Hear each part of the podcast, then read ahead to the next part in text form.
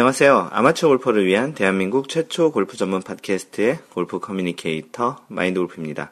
3라운드 제 46번째 샷 시작합니다.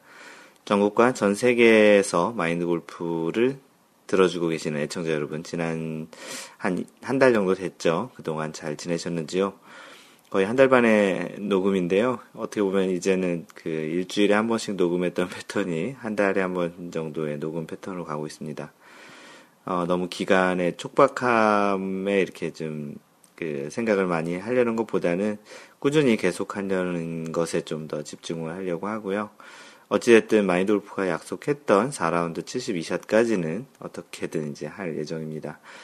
하여간 뭐 자주 녹음하지 못하고 또 이렇게 어떻게 보면 그래서 마인돌프 팟캐스트를 안 듣기 시작하시는 분도 있으실지 모르겠지만 뭐 시간이 중요한 것은 아닌 것 같고요.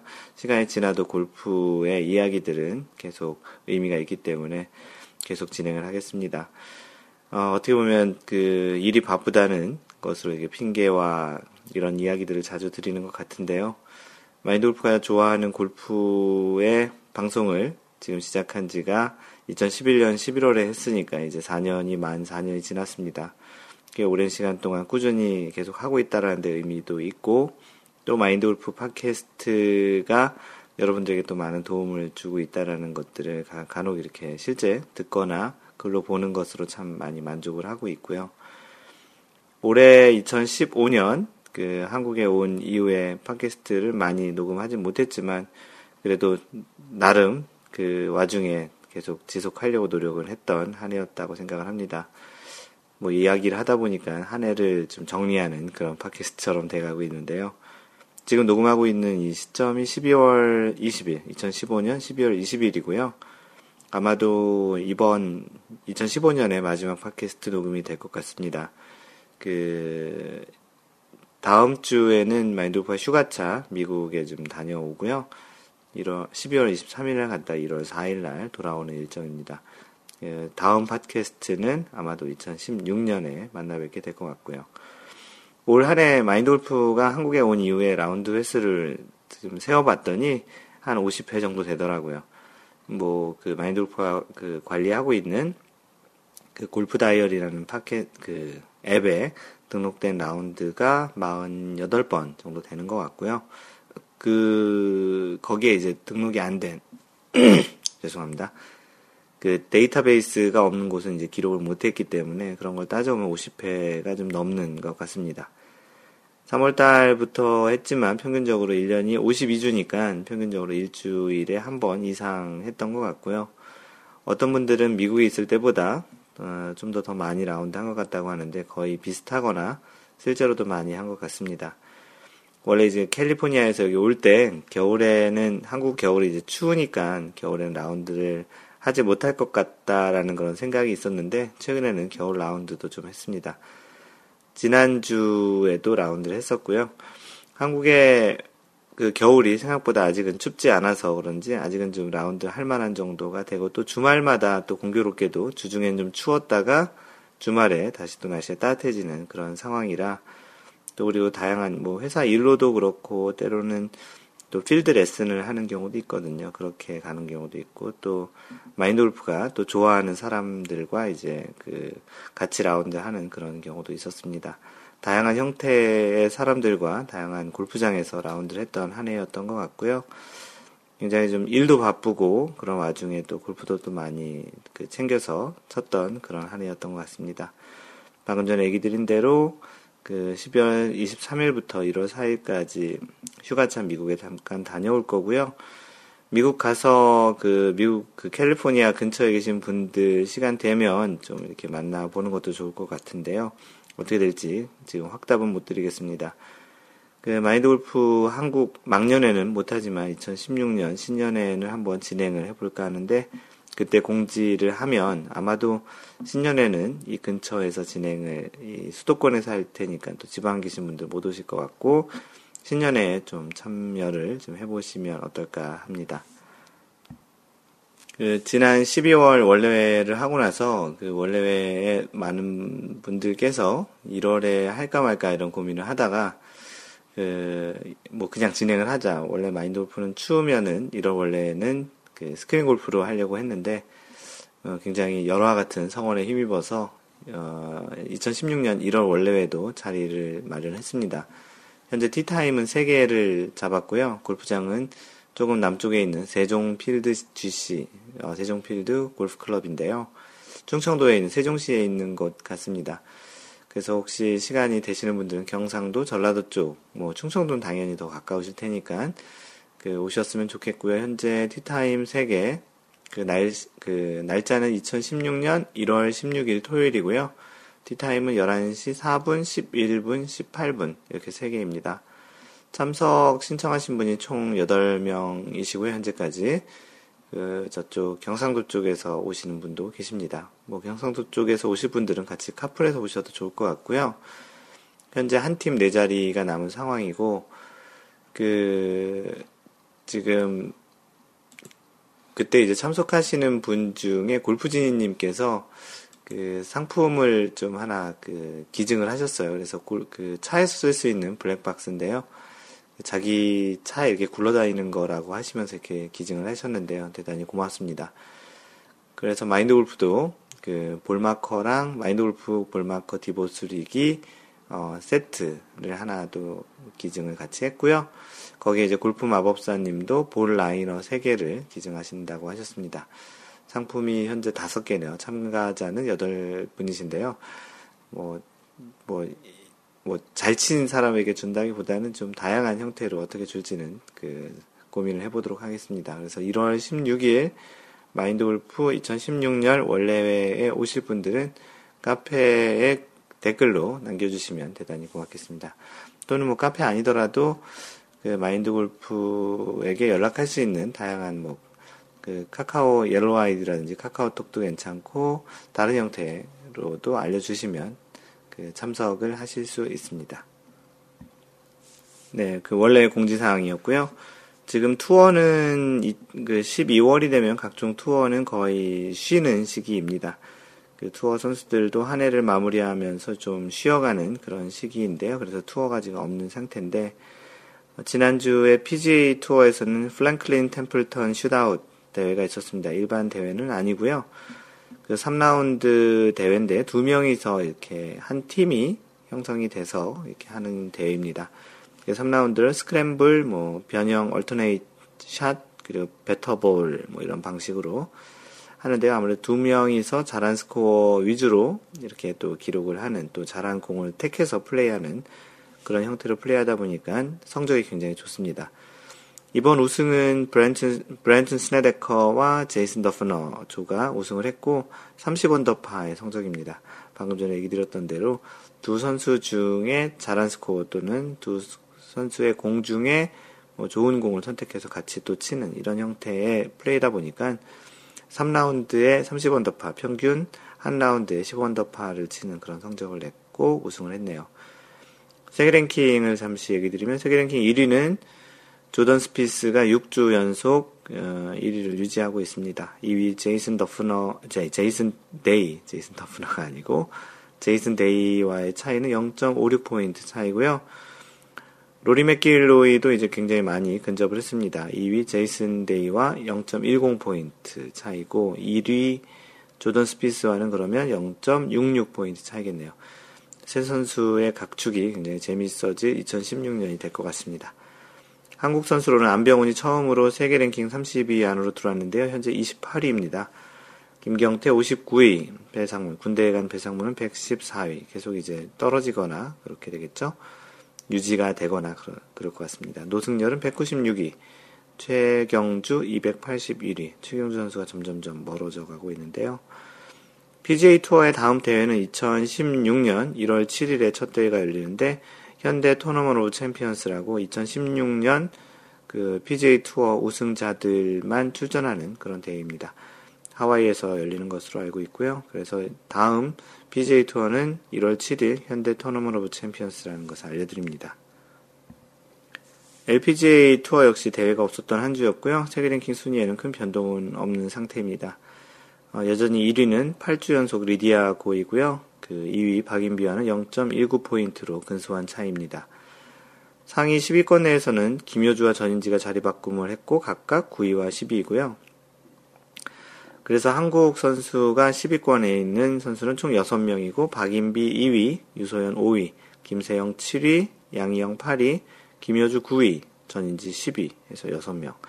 그 10명, 그 top 10 10명 중에 그 6명이 한국 선수입니다. 그 LPGA의 다음 대회는 1월 25일이네요. 굉장히 좀 멀리 떨어져 있는데 Pure Silk Bahamas Classic이 1월 25일로 되어 있습니다. 2016년 첫 대회는 LPGA 1월 25일 날 시작을 합니다. 네, 다음은 골프계에 있었던 소식 중에 그 재밌거나 좀 의미 있는 그 소식을 전해드리는 시간입니다. 어, 이번 주에 마인돌프가 채택한 그 기사는 골프공 치는 핑 소리에서 유래한 핑이라는 그런 제목인데요. 이데일리에 올라왔던 이름이 뭐예요? 라는 그런 기사입니다. 그 골프의 브랜드 중에 그런 그 이름들이 어떻게, 어떻게 이제 그 유래가 됐는지 그런 거를 간단하게 써놓은 기사인데요. 뭐 참고로 알아두면 뭐 나쁘지 않을 것 같기도 하고 또 궁금했던 분들도 있을 것 같기도 하다라는 측면에서 이 기사를 채택했습니다. 이데일리 임현영 기자님이 쓰신 거고요. 요즘 골프 많이 치시죠? 과거 골프는 소수만 즐기는 운동이라 여겨졌지만 최근에는 골프장은 물론 스크린 골프장도 많이 생기며 대중화되고 있습니다. 실제로 골프가 사치스러운 운동이라고 생각하는 사람은 1992년 72%에 달했지만 지금은 45% 정도에 불과하다고 하는데요. 오늘은 세계적인 골프용품 브랜드에 대해서 알아보겠습니다. 가장 흥미로운 이야기를 지닌 곳은 바로 미국의 골프용품 브랜드 핑입니다. 핑 요즘 G30 드라이버가 굉장히 많이 팔렸었던, 썼다 그러는데요. 예전에 그 핑은 뭐 아이언을 이제 그 cavity 그 아이언을 그 개발한 또 그런 회사이기도 하죠. 이 귀여운 이름은 골프공을 퍼터로 칠 때 나는 핑 소리에서 유래했 습니다. 1975년 창업자인 카스텐 솔하임 회장이 아 솔하임 컵 그것과 관련됐던 것 같기도 한데 카스텐 솔하임 회장이 당시 차고에서 제작한 퍼터로 공을 칠 때마다 났던 소리에서 착안했다고 합니다. 세부 제품도 더 알아볼까요? 핑이 출시한 퍼터 중 가장 말, 많이 팔린 앤서, 앤서라는 퍼터 있거든요. 마인드 골프도 한때 잠깐 썼었던 퍼터인데, 앤서 퍼터는 정답이란 answer, 그 영어의 A-N-S-W-E-R, answer라는 뜻이죠. 뜻이며, 근데 실제 그 브랜드는 A-N-S-E-R이고요. 어, crazy, C-R-A-Z 대시 E, 퍼터는 골프공이 미친 듯이 홀로 들어가길 바란다는 의미에서 지어졌다고 하네요. 또 다른 영국의 스포츠용품 브랜드인 던롭. 아, 던롭이 영국 브랜드군요. 타이어 회사로 출발해 현재는 골프, 테니스, 여행용품 등까지 만드는 글로벌 기업으로 성장했는데요. 사명은 세계 최초의 공기압 타이어를 발명한 영국의 수의사 전 던롭의 이름에서 나왔다고 합니다. 아, 사람 이름에서 나온 거군요. 던롭의 골프공, 골프용품 브랜드 잭시오, 그 잭시오 있잖아요. XXIO는 로마의 10을 표현하는 가리키는 X와 숫자를 가리키는 1을, 그 1인 I, I가 1로 표현되죠. 로마 숫자로. 그래서 XXIO는 21이라는 XX가 10이고 12개 해서 20 그리고 I가 1이니까 21세기를 나타낸다고 합니다.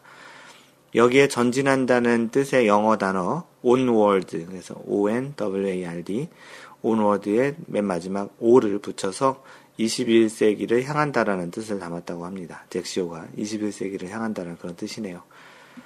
미국 골프용품 브랜드 테일러메이드는 드라이버 발명가인 해리 테일러와 골프용품 상인 게리 아담스가 1979년 의기투합해서 만든 브랜드입니다. 브랜드 이름은 쉽게 예상할 수 있듯이 제품 디자인을 맡은 해리 테일러의 이름을 땄습니다. 그래서 테일러 메이드라는 말이 나왔고요. 그 브랜드가 나왔고 이후 테일러 메이드는 1988년 아디다스와 합병을 통해 세계적인 회사로 거듭났습니다. 라고 해서 골프 용품 브랜드 회사 또 그리고 또 그 브랜드 회사에서 만든 제품들의 그 이름의 유래를 간단히 그 소개하는 그런 기사였습니다. 카페 인사글 올리신 분들 소개해 드리겠습니다. 그, 설빙고님, 어, 4, 5년 구력에 90대 중후반 beginner로 장비 먼지 쌓이다가 요즘 기초 이론 스윙 유튜브로 공부하고 연습장 다녀서 80대 이후 90대 초 입성에 손만 느낀 40대 중반입니다. 네, 동영상 잘 보고 계시다고 설빙고님이 인사 말을 올려주셨습니다. 고맙습니다. 아이디 산, 사냐, 산야님. 골프 왕초보입니다. 동영상 보고 메모하면서 공부하고 있습니다. 레슨 3주 차인데 동영상 내용이 쏙쏙 들어오네요. 고맙습니다. 요즘 마인드 골프의 Y 골프 보시고 오시는 분들이 많네요. 사냐님 반갑습니다. 아이디 박사3, 넘버 3죠. 박사3님. 안녕하세요. 팟캐스트를 통해서 우연히 알게 되었고, 지금보다 열심히 해서 목표는 싱글로 도전해 보려고 합니다. 구력은 3년이고, 보기 플레이 정도 하고 있습니다. 그래도 아직은 갈 길이 멀지만 열심히 해 보도록 하겠습니다. 네, 꼭 싱글길, 싱글 목표 언젠간 도달할 거라 믿습니다. 환영합니다. 박사삼님. 등심샷님이시고요. 가입한 지 한참 지났는데 이제 인사드리네요. 팟캐스트를 통해 마인드 골프 접하고 여기까지 오게 되었네요. 항상 좋은 정보 감사합니다. 카페에도 좀 자주 놀러 오세요. 그린의 디보님, 안녕하세요. 방송 듣다가 오게 되었네요. 수지 모처에 사는 백돌이입니다. 즐고를 위해 가입하게 되었습니다. 마인드 골프가 살고 있는 어, 분당 정자동과는 가까운 곳이네요. 마인드 골프가 카페 그 스코어 카드 홀더를 제작한 것을 올렸는데요. 그 마인드 골프가 이것저것 그 마인드 골프의 브랜드 형태로 그 로고 같은 것들을 넣어서 만드는데 그 스코어 카드를 뒷주머니에 넣고 다니는 그런 가죽 홀더를 그 만들려고 예전부터 사실 만들고 있었는데 그동안 좀 이렇게 진행을 못 하다가 최근에 그 하나 샘플을 만들어서 카페에 올렸습니다. 나름 괜찮은 가죽으로 일단 만들었고요. 오래 쓸수록 손때도 잘 묻어나고 또 연필로 기록하는 그런 느낌이 좋아서 이 스코어 카드를 쓰려고 하는데요. 일단 샘플로 만들어 놓은 것에 좀 반응들이 좀 괜찮으시고 또 다시 이것 말고 좀 다른 형태의 또 샘플을 좀 만들려고 합니다. 그래서 구입을 하시고자 희망하시는 분도 있고 해서 뭐 이런 공동구매는 아니더라도 그, 그, 갖고 싶으신 분들이 있으면 어, 약간의 주문을 받아서 제작을 좀 하려고 하고요. 아직 최종 만들려고 하는 디자인은 마인돌프가 다시 만드시는 디자인 하시는 분과 또 이야기를 좀 해야 돼서 아마도 내년 초에 최종적으로 디자인 만들어서 올려드리고 혹시 구매 의사가 있으신 분들은 어, 구매를 같이 하도록 하겠습니다. 어, 마인드 골프의 그, 그 로고가 어, 이번에는 전면에 이렇게 나와 있지 않는데요. 그런 걸 좀 전면을 빼고 좀 더 이제 그 뒷주머니에 넣어갖고 다니면서 사용하기 편한 그런 형태의 그 스코어 카드 홀더를 만들고 또 이 스코어 카드 홀더가 그, 그 이렇게 좀 약간 있어 보이는 그런 측면도 있기 때문에 또 직접 스코어 카드를 직접 적는 그런 습관을 들인 차원에서도 좋을 것 같다는 생각에 제작을 하게 되었습니다. 조만간 샘플 다시 만들어서요, 카페에 공유하도록 하겠습니다. 그 알래스카로 이주하신 주시님께서 그, 글을 올려주셨는데요. 제목이 골프와의 이별이라는 가로 열고 올해의 마무리라는 글인데요. 사진에 온통 눈 덮인 그런 사진과 그 골프장, 골프장의 그린인데 깃대를 봐서 이게 그린인지 알지 뭐 도저히 그린이라고 할수 없는 그 정도의 눈이 온 그런 골프장도 같이 올려주셨습니다. 오래간만에 글을 올립니다. 아, 오늘로 필드에 나가지 못한 날이 25일째로 접어들었습니다.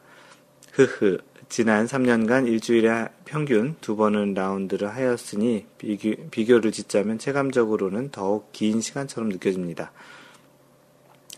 이곳 알래스카는 현재도 눈이 계속 오고 있고 겨울이 길어서 4월 말 이전까지는 골프장이 문을 아예 열지 않는데요. 시애틀에서는 비록 땅이 얼거나 비가 와서 페어웨이가 진흙탕이 되고 공이 땅 속에 plug in 돼서 자취를 감춰버리는 경우가 잦았던 겨울 골프였지만 차가운 공기를 맡으며 한산한 정취를 느끼던 그런 겨울 골프마저 매우 그리워지는 시점입니다. 한마디로 환경이 어떠한들 골프장이 열려 있다는 것 하나만으로도 나는 그곳에 가야만 했었다는 이유가 됐었는데요. 그렇게 즐길 수 있었다는 게 얼마나 감사했던 건지 여실히 느끼고 있습니다.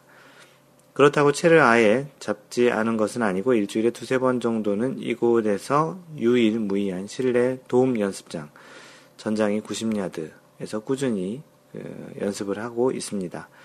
스크린 골프도 두 군데 있는데 몇 번 쳐봤습니다. 시뮬레이터 기계는 물론 한국의 골프존 등 최첨단 시스템과는 조금 차이가 납니다. 그래도 이런 것이라도 있는 것이 고마울 따름입니다. 오로지 한결같은 리듬과 템포만 생각한 채 연습을 하고 있습니다. 4월 말까지 반년 동안 필드를 나가지 못한다는 건 만 3년 동안 골프에 미쳤던 사람으로서 불가능에 가까울 것 같습니다. 그래서 예전에 거래처 몇 분 만나뵐 겸 겸사겸사 가로 열고 사실 골프를 치고 싶어서 가로 닫고 내년 1월 중순에 시애틀로 3일간 가짜 출장을 나가려고 비행기표를 이미 사놓았는데요. 흐흐, 아내에게는 무조건 출장입니다. 아내가 혹시 팟캐스트를 들으시면 안 되겠네요. 이렇게 잠시 푸르른 잔디와 떨어져 지낼 수 있다라는 건 오히려 또 다른 방면에 많은 깨달음을 주리라 가로 이고 최대한 긍정적으로 가로 닫고 생각합니다. 본업을 충실히 하고자 하면서도 골프를 마, 너무 많이 쳤기 때문에 누구에게나 하루 24시간 주어진 사람으로서 당연히 그 여태 가정에 많이 소홀했다고 생각합니다. 그래서 최근 들어 와이프에게 되갚음 당하는 기분, 기분이 듭니다. 필드와 잠시라도 꽤 긴 시간처럼 떨어져 있자니 한편 이게 뭐 그리 대단한 일이었나 싶기도 하고요. 그러다가도 다시 2016년 내년 목표 설정도 하기도 합니다. 분명히 내년에는 내년에도 떨어질래야 떨어질 수 없는 골프의 몇 가지 목표가 몇 가지 있습니다. 올해를 놓고 보면 아쉬운 것도 있지만 그래도 바랬던 많은 목표를 성취한 한 해였습니다. 어차피 한 번에 다 뛸 수 없는 게 골프이기에 그 다음 도전을 내년에도 이어 나가 보려고 합니다. 항상 골프는 극단적이지도 모자라, 모자라지도 않은 그 중간을 지키는 게 가장 어렵다고 생각했는데요. 내년에는 더욱 Don't worry just Mind Golf를 just play Mind Golf를 해봐야겠습니다. 어, 위 사진은 최근 알래스카 골프장의 풍경입니다. 예, 사진 몇 장 올려주셨다고 얘기했죠. 클럽하우스도 눈밭에 있으니 골프장인지 분간이 가질 않네요. 아래 사진은 지난 여름 시애틀에서의 좋았던 시절입니다. 라고 그 두 개의 상반된 예, 골프장의 사진을 올려주셨습니다. 주신님 다음 그 내년에 또 한국 나오신다고 하시니까 그때 원래 잘 그 시간 맞춰서 아니면 거꾸로 나오시는 시간을 알, 미리 알려드리 주시면 그때 맞춰서 원래를 잡도록 하겠습니다. 다시 한번 또 뵙는 날을 기다리며 또 겨울 시즌 동안 잘 스토브 리그를 잘 보내서 또 내년에 단단한 골프를 할 수 있는 그런 주신님이 되시길 바라겠습니다. 뭐 알래스카 정도는 아니지만 이곳 한국에서도 골프를 못 치는 시기가 이제 시작된 거죠. 12월부터 내년 한 2월까지 보면 한 3개월 정도, 뭐 1월 정도까지 보면 2개월 정도 그 라운드를 하기에는 뭐 좀 추운 알래스카 정도는 아니겠죠. 그래도 이제 그 한동안 Mind Golf도 골프를 많이 쳤었기 때문에 그런 좀 갈증이 좀 있는데 이번 그 미국에 잠깐 휴가차 다녀올 때 한 번 정도 뭐 많으면 두 번 정도는 라운드를 하고 올 것 같은데요. 한국보다는 좀 따뜻한 곳에서 한번 다시 또 칠 그런 생각이 있습니다. 어, 다음 사연은 그 은수 아버님께서 올리신 잘못된 divot 아이언이 박힙니다라는 글입니다. 어, 고민이 있어 글 올려봅니다. 연습장에선 괄호 열고 실내 실외 나름 폼도 좋고 비거리도 있어서 누가 보더라도 싱글 골퍼처럼 보입니다. 어, 굉장한 자신감이신데요. 음, 필드에서 드라이버 우드 하이브리드 long game 자신 있습니다. 어프로치 퍼터 또한 만족하고 있습니다. 다 잘하시는 건데요. 그러나 필드에서 아, 모든 아이언이 개판입니다. 아, 나 지금 위에 얘기하신 것 중에 아이언이 빠졌구나. 필드에서 아이언이 잘 안 된다는 얘기죠.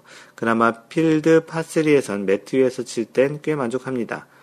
결론은 second 아이언샷이 땅에 박힙니다. 뒷땅 앞땅은 아닙니다. 뒷땅이면 제가 잘 실수한 것이니 이해하겠지만 그런 건 아니고 공 잘 맞히고 divot 부분에서 채가 박혀서 어, 스윙이 멈춰집니다. 너무 가팔라서 그럴 수 있겠다 싶어서 조금 완만하게 치려니 뒷땅 나고 미쳐버리겠습니다. 샤프트가 Dynamic Gold S200 쓰고 있어서 강해서 그런가 싶기도 해서 가벼운 샤프트로 바꿀까 생각 중이고요. 아이언이 자꾸 박혀서 어, 뒷땅 괄호 아님.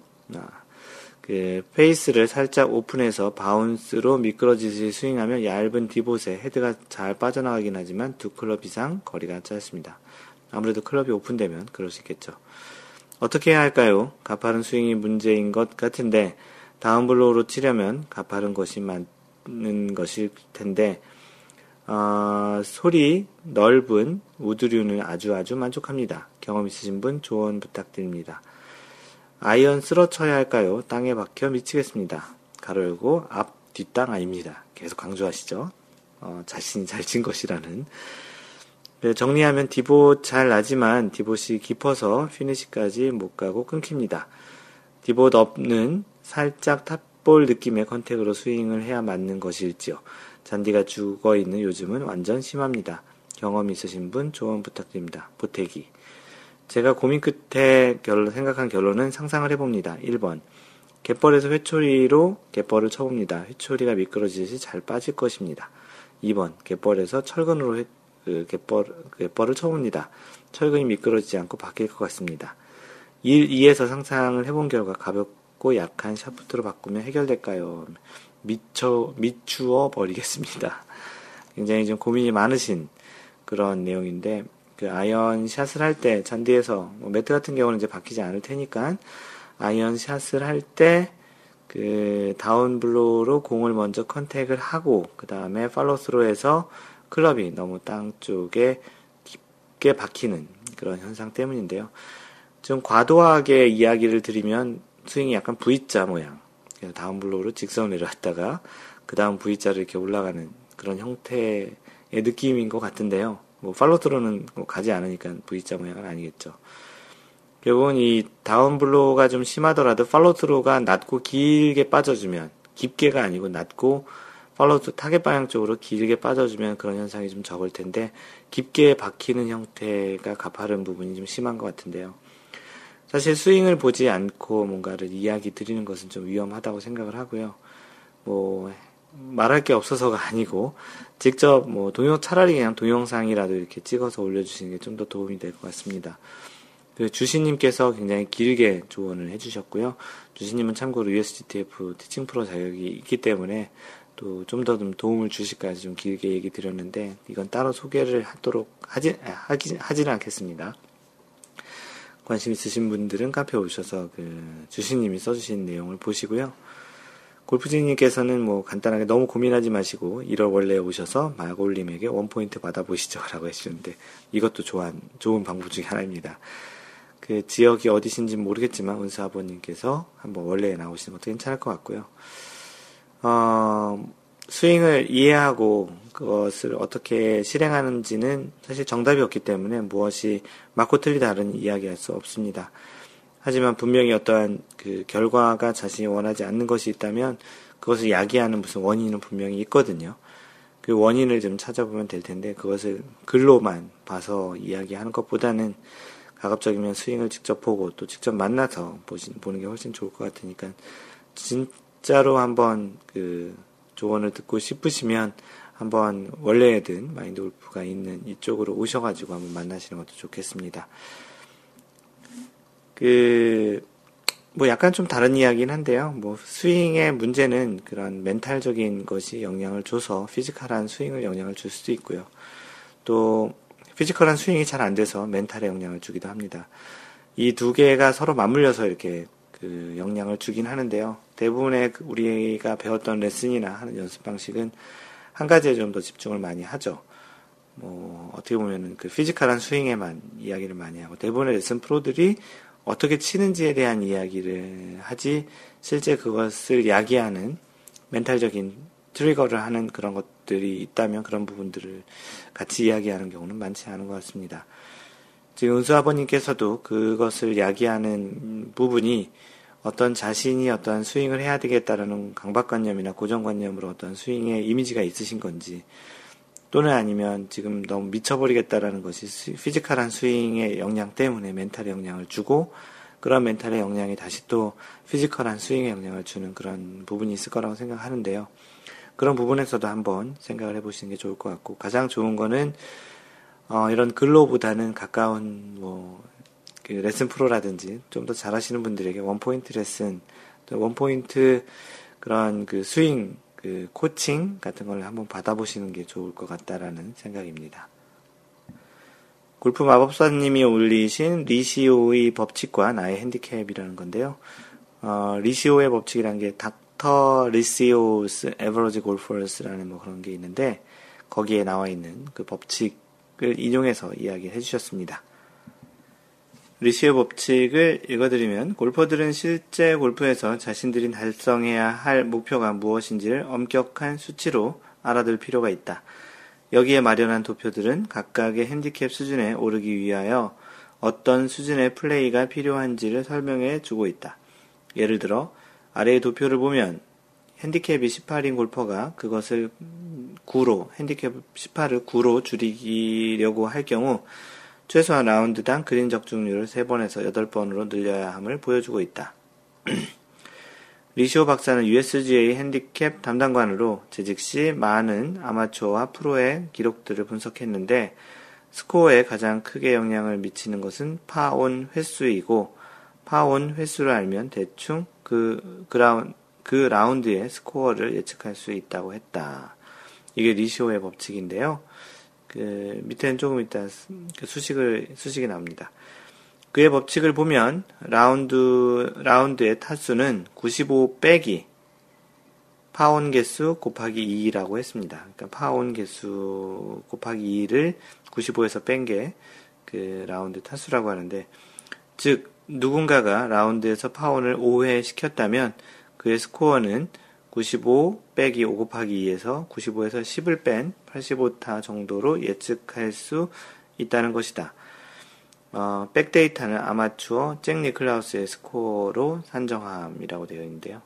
또 다른 산식으로는 라운드 타수는 102.6에서 2.파 개수 곱하기 2.7을 뺀 거라고 하는데요. 그래서 이제 골프 마법사님께서 이제 최근 다섯 개 라운드 평균 스코어 103.8 그리고 평균 파온 개수는 2.5이어서 이것을 적용해서 보니까 리시오 법칙으로 계산해 보면 95 빼기 2.5 곱하기 5 플러스 마이너스 2를 해보면 88에서 92개라고 하는데 실제 타수는 103타니까 좀 많이 다르다는 것과 또 PGA 통계 산식으로 봐서는 102.5 빼기 2.7 곱하기 2.5를 하면 95.85인데 이 또한 103.8보다 그 낮은 스코어라는 거죠. 역시 통계가 모든 걸 대변해 줄 수 없다는 것을 보여주긴 합니다. 그래도 내년엔 통계를 믿고 그 95타 플러스 마이너스 5타 정도의 삶을 살아보기 희망한다고 이렇게 올려주셨고요. 그 마인드 골프가 보통 그 파 개수가 12개에서 뭐 14개 정도를 하는데요. 어, 뭐, GIR도 대략 그 정도 하는데, 그런 수식을 넣으면 그 데이터가 어마무시한 데이터가 나오긴 합니다. 50타 때 또는 60타 때 초반 뭐 이렇게 나오는데요. 꼭 이게 모든 사람에게 다 적용되는 그런 것은 아닌 것 같습니다. 뭐, 실제 그렇게 되면 너무나 좋을 것 같긴 하지만, 그래서 이거는 그냥 한번 참고 삼아 해보는 것이 이것을 어, 맹신할 수 없는 그런 데이터라고 이야기를 하고요. 그만큼 스코어를 내기 위해서는 GIR이 굉장히 의미가 있고 중요하다라는 그런 측면으로 받아들이면 될 것 같고요. 꼭 GIR이 좋아야지만 그것이 된다라는 것보다는 어, 어떻게 보면 뭐 scrambling, short game을 잘해서도 파를 만들었을 수 있죠. 너무 GIR에 목숨 거는 것보다는 자신이 거꾸로 얘기하면 GIR을 할 수 있는 골퍼인지 아닌지 그런 부분을 또 냉철하게 생각을 해봐야 내가 이번에는 그린을 직접 공략을 할 것인지 왜냐하면 그린을 공략해서 그린 가장자리에 올라가서 3퍼 타는 것보다는 3온 2퍼을 하는 게 또, 아니 2온 3퍼 하는 것보다는 3온 2퍼 하는 게 또 정신적으로 나을 수도 있기 때문에 자신이 진짜로 GIR을 또는 아니면 자신이 그린에 올릴 수 있는 50% 이상이 되는 거리가 얼마인지를 한번 지금이라도 한번 생각을 해보시고 마인드 골프 같은 경우는 한 150, 60야드 정도에서는 50% 이상을 올릴 자신은 있는 것 같습니다. 요즘 아이언이 잘 맞아서 그렇긴 한데요. 그런 냉철함을 가지고 있다면 만약에 180, 90야드에서는 안 올라갈 수 있는 것을 당연하게 받아들일 수 있다라는 그런 측면에서도 정신 건강에도 좋을 것 같습니다. 그런 측면에서 마인드 골프에도 굉장히 도움이 되겠죠. 골프 마법사님이 그 구찌와 매너의 차이라는 글을 또 올려주셨습니다. 얼마 전 알고 지내는 지인들과 라운드를 하였습니다. 그중 한 분은 그 처음 같이 라운드 해보시는 분이었는데 라운드 내내 말씀이 많으신 분이셨고 끊임없이 큰 소리로 즐겁게 이야기하시는 분이었습니다. 저도 라운드 내내 분위기가 즐거운 게 나쁘진 않다고 생각하는 편이고 적당한 구찌는 라운드의 활력소라고 평소에 생각하는 편이어서 즐겁게 떠들거나 구찌를 넣는 것이 그다지 나쁘다고는 생각해 본 적이 없었습니다만 그런데 그것이 구찌의 일종이라고 생각하셨는지 아니면 많이 친한 사이라고 생각해서 그랬는지 샷을 준비하거나 어드레스에 들어간 상태에서도 등 뒤에서 계속 큰 소리로 말씀하시고 미스샷이 나면 큰 소리로 웃으시며 그렇게 굿즈에 약해서야 어떻게 골프를 치겠냐고 라운드 내내 이야기를 하시더군요. 게다가 본인이 미스샷을 쳐도 아 골프 너무 재밌어 크크크 라고 큰 소리로 웃고 떠드시고요. 18월 내내 그런 분위기에서 라운드를 하면서 과연 굿즈와 매너의 차이가 무엇일까 하는 생각이 들었습니다. 말로만 즐겁게 웃고 떠들면 그것이 명랑 골프가 되는 걸까? 혼자 즐거워도 명랑 골프일까? 라는 여러 가지 생각이 들어, 생각들도 같이요. 곰곰이, 곰곰이 생각해보니 골프는 혼자서 하는 운동이 아니고 동반자와 캐디와 함께 하는 운동이니만큼 구찌가 매너를 지키기 위해서는 구찌와 아 구찌와 매너를 지키기 위해서는 아, 약간 좀 그러네. 구찌가 매너를 지키기 위해서는 함께하는 동반자의 공감이 우선 있어야 하겠구나라는 생각이 들었습니다. 마골님께서 항상 이야기하는 배려하는 골프 역시 같은 맥락일 거라는 생각이 들었고요. 앞으로는 저도 라운드 할 때 한 번 더 조심하고 한 번 더 생각해서 동반자들과 함께 공감하고 배려하는 골프를 해야겠다고 한 수 배웠습니다. 역시 골프는 항상 어렵고 모든 라운드는 배울 게 많네요. 라고 글을 남겨주셨습니다. 예, 다른 분들의 의견도 같이 한번 소개를 드리는 게 좋을 것 같은데요. 하얀 바지님께서는 이 정도 되는 분이라면 같이 라운드 하기 어렵죠. 하지만 딱 정답이 없잖아요. 사람마다 다르죠. 어떤 사람은 프로처럼 매일 연습하고 경기하듯 나오는 사람도 있고, 어떤 사람은 술 마시러 놀러 온 사람 같은 분도 있죠. 서로 다 좋으면 괜찮겠지만, 어느 쪽이든 심하면 유쾌할 수 없죠. 꼭 문제가 생기더라고요. 그래서 끼리끼리 다니는 것 같습니다. 그래도 은근히 경쟁을 하는 썸이 재밌긴 하죠. 정정당당하게. 라고 해주셨고요. 어, 겸지님은, 어, 그래서 저는 주최 측에다가 그분하고 같은 조 안 해달라고 했어요. 이미 경험을 했다고 하셨고요. 같이 라운드를 하셨었나 보네요. 호두아빠님, 어, 저도 좀 반성해야 되겠네요. 정도의 차이가 있을지 모르겠지만 저와 비슷한 과인 것 같은데, 음, 앞으로 동반자에게 내 행동이 신뢰가 되지 않도록 분위기 파악을 해가며 골프를 해야겠다고 생각이 듭니다. 음, 생각하게 하는 글이었습니다. 라고 해주셨고요. 호다빠님은 괜찮으신 것 같은데요. 아, 마인드 골프가 남긴 글은 이렇습니다. 이런 경우 판단의 기준은 그런 행동이 자신의 플레이에 영향을 주는지인 것 같습니다. 구찌가 자신의 플레이에 영향도 없고 동반자들과의 플레이에 좀 더 재밌는 형태가 된다면 별 문제가 없겠으나 라운드에 영향을 주는 수준이라면 좋지 않을 것 같습니다. 그분에게 얘기해서 하지 말라고 할 수 없는 관계라면 가급적 같이 라운드 안 하는 것이 최상일 것 같고요. 골프를, 왜냐하면 골프를 즐겁게 칠 사람은 그런 사람 말고도 너무나 많기 때문이죠. 어, 헤라님께서는 누군지 궁금한데요. 살짝 공유해 주세요. 라고 하셨고, 호우시절님. 이분은 매너가 안 좋아서 같이 치기가 싫다고, 누가 이런 사람 데려왔냐고, 그분이 어드레스 할 때 큰 소리로 이야기합니다. 라고 해주셨습니다. 음, 역시 직설적이시네요. 네, 마일 하이 골프님이 글을 올려주셨는데요. 달라스, 미국 텍사스 달라스 얘기하는 거죠. 달라스에서 같이 즐거운 골프 하실 분 찾습니다.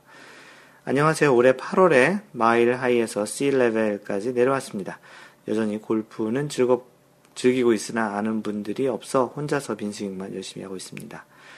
매너 좋은 마골 카페에 달라스에 계시는 분들과 함께 즐거운 라운드를 하고 싶습니다. 네이버 메일은 광고가 가득 차서 본 글에 답글 달아주시면 고맙겠습니다. 라고 해주셨고요. 그 마인드 골프가 그 아이잭 님이 달라스에 있으니까 한번 연락해 보라고 이야기를 드렸고요. 그 아이잭 님도 답글을 달으셨습니다. 마일 하이 님 혼자 외로우시겠는데 오스틴에 살고 계시니까 전화번호도 알려주셔서 이제 그 마일 하이 님께서 오스틴 가게 되면 연락해 주시겠다고 했고요. 두 분 꼭 만나서 라운드 한번 하시고요. 그 골프장에서 같이 찍은 그런 사진도 같이 올려주시고 후기도 같이 올려주시면 고맙겠습니다. 두 분 꼭 만나시길 바라겠습니다. 네, 아이잭님이 올려주신 내용인데요. 그 스윙 plane 연습기 자체 제작이라고 해주셨고요. 그 아까 얘기했던 대로 텍사스 달라스에 계신 분이시고 오스틴에 계신 분이시고 최근 KJ 초이님이 그 캘리포니아 살고 있는 KJ 초이님이 그때 달라스에 가셔서 아, 오스틴에 가셔가지고 같이 만나서 라운드 했다라는 그런 글이 있었는데요. 그 KJ 초이님의 개인 레슨 이후 스윙 plane에 대한 고민이 컸습니다. 과연 어떤 것이 one plane 스윙이고 그 plane은 도대체 내가 어떻게 보고, 느껴보고 그걸 실현해 볼 수 있을까라는 절대적 고민에 직접 제작해서 느껴보고 실현해 보고자 했습니다. 그래서 이렇게 직접 제작해 보았는데요. 이렇게 해보니 진짜로 저의 plane을 이해할 수 있었고, 이제 궁금증의 해답을 찾았답니다. 아직 이걸 통해 응용 동작까지 가지는 못했지만, 만든 지 한 20분도 안 된 상태에서 여러분들과 얼른 공유하고 싶어서 동영상과 사진을 촬영하고 이렇게 뜨끈뜨끈한 동영상을 올립니다. 회원님의 의견과 아이디어 공유합니다. 어, 이 글을 수정하고 있는 이 순간에는 조금 더 보충 작업이 된 상태이므로 내일 낮 다시 찍어서 사진 공유하겠습니다. 라고 해주셨고요. 그 나무로 그 널빤지 같은 걸 잘라서 자신의 스윙 plane에 맞게끔 그 원하는 그런 형태의 스윙 plane을 갖고자 하는 그런 그 어떻게 보면 틀 같은 거를 만들었는데요. 말로 설명하기 좀 애매하고 그 카페에 동영상하고 사진이 올라왔으니까 그걸 보시고 그 이해를 해보시면 될 것 같고요. 많은 분들이 대단한 학구열과 열정에 감동을 보낸다고 이야기했습니다. 마인드골프도 마찬가지로 대단하다고 생각을 했는데요. 뭐 만드시는 또 재주도 있으신 것 같아요. 그래서 그걸 또 찍어서 같이 찍어서 아, 아내분이 찍어서 올려주시는 것 같은데 약간의 목소리가 나오는데 그걸 또 디오메데스님께서 또 캐치하셔가지고 남편을 내조하는 아름다운 마음씨 가득한 목소리도 잘 들었다고 했습니다. 어, 얼만큼 이제 또 도움이 되는지 한번 피드백을 또 올려주셨으면 좋겠습니다. 아이징님. 고맙습니다. 네, 골프 마법사님이 2015년 12월 마지막 원래 후기를 올려주셨었는데요. 소개하겠습니다. 지난주 토요일 올해 마지막 원래인 12월 원래가 경북 상주 뉴스프링빌 2 CC에서 있었습니다. 골프 마법사님께서 예약을 해주셨는데요. 다시 한번 고맙습니다. 1월도 골프 마법사님이 예약을 해주셨습니다. 원래 직전 폭설과 강추위가 몰아치는 바람에 과연 정상적인 라운드가 가능할까 걱정이 앞섰지만 저희들의 기호와는 달리 바람마저도 잠잠한 포근한 날씨 속에서 무사히 겨울 라운드를 마쳤습니다. 멀리 상주였지만 아침 일찍부터 부지런 떨며 부천에서부터 차를 몰고 판교 카풀장으로 오셔서 두 분의 회원님을 픽업해 주신 호두 아빠님 따뜻한 배려에 감사드립니다. 또 울산에서도 먼 길 마다 않고 달려와 주신 프라 곰돌이 님도 또 뵙게 돼서 반가웠습니다. 그리고 무엇보다도 이번 원래에서 입문 9년 만에 싱글을 달성하신 헤라님 진심으로 대박 축하합니다. 헤라님 말씀이 드라이버 잘 돼, second은 좀 웨지 잘 돼, 퍼터 잘 돼, 그러니까 싱글 하네요 라고 하시던데요. 싱글하고자 하시는 분들 참고하시면 좋을 것 같습니다. 같이 라운드를 하셨던 분들이 기념패도 준비해 주시겠다고 하시던데 기념 라운드 때 어, 뒷조인 저희도 꼽사리 끼워주세요. 저희 비용은 저희가 각자 낼게요. 저희 팀도 각자 비용은 낼 것 같고요. 어, 그리고 기념, 싱글 기념으로 사주신 삼겹살도 아주 맛있게 배불리 잘 먹었습니다. 감사합니다. 대단한, 대단한 회원님들이 모이셔서 그런지 이번 라운드에서도 첫 싱글을 배출하는 만만치 않은 수확을 올리며 내년 봄까지 원래를 기다릴 수 없으시다니, 시다며 내년도 1월 원래에도 필드에서 하기로 정했습니다. 저는 난생 처음 1월에 라운드 해볼 수 있는 기회가 생길 것 같습니다. 이번 월례회 주인공 헤라님 조에 사진을 올립니다. 마인드 골프가 있었던 조고요. 서현팜님, 어, 그 프라하 곰돌이님 이렇게 네 명이서 같이 사진을 찍은 그런 싱글 기념 라운드 사진이었고요. 추신 궁금하진 않으시겠지만 골프 마법사의 징크스는 이번 월례회에도 계속 아쉽게도 101타 두 타만 줄였어도 하지만 곧 깰 수 있겠죠? 믿음은 있으니까요. 라고 후기를 남겨주셨습니다. 네, 싱글 후기를 헤라님께서 직접 올려주셨는데요. 12월 월례회 싱글 후기라고 되어 있습니다. 11월을 마지막으로 한 해의 라운딩을, 라운드죠. 마인드 팟캐스트 분명히 안 듣고 계실 것 같습니다. 라운드를 마무리하곤 했는데 골프를 칠 수 없는 아쉬움을 어떤 구실을 만들어서라도 치고 싶어하는 골수들에게서 12월 월례회에는 따뜻한 남쪽으로 가자는 의견과 함께 경북 상주 근처 뉴스프링빌 투 CC로 라운드 일정이 잡히고 일기예보상 폭설과 강추위가 몰아와 라운드가 취소되지 않을까 하지만 마인드 골프 회원님들 일정 잡히면 절대 취소하는 법 없습니다. 추우나 더우나 그냥 합니다. 골프 마법사님께서 현장 골프장 상황을 예의주시하고 라운드 가능하다는 공지와 함께 핫, 핫, 핫썸머 핫팩을 등에 붙이고 출발. 어, 당일 포근한 날씨가 라운드를 하기에 아주 좋은 겨울 날씨로 우리에게 펼쳐졌습니다. 먼저 오신 분들께선 퍼팅 연습 중이시고 전 전달에 뵈었던 분도 또 보니 무지 반갑고 어찌 그리 좋은지요. 아쉽게 단체 사진을 못 찍었네요. 그러네요. 마인드골프가 좀 약간 늦었었어요. 어, 첫홀 티를 꼽고 선 그 자리에서 우뚝 선 백화산 능선이 장엄하게 병풍처럼 펼쳐져 있고 나의 티샷은 무난하게 나의 구질에 따라 왼쪽 페어웨이로 뉴스프링빌 투 CC는 자연 환경과 지형을 최대한 이용하여 모던하면서도 여성의 섬세함을 살린 예술적 코스라고 하더군요. 코스 상태도 디자인도 제가 좋아하는 코스 같고 여성이 치기 좋은 곳이라 생각이 들었습니다. 구겨질 대로 구겨져, 구겨진 곳에서의 라운드에 단련된 탓일까요? 넓은 페어웨이가 저에겐 다소 편안한 듯 했습니다.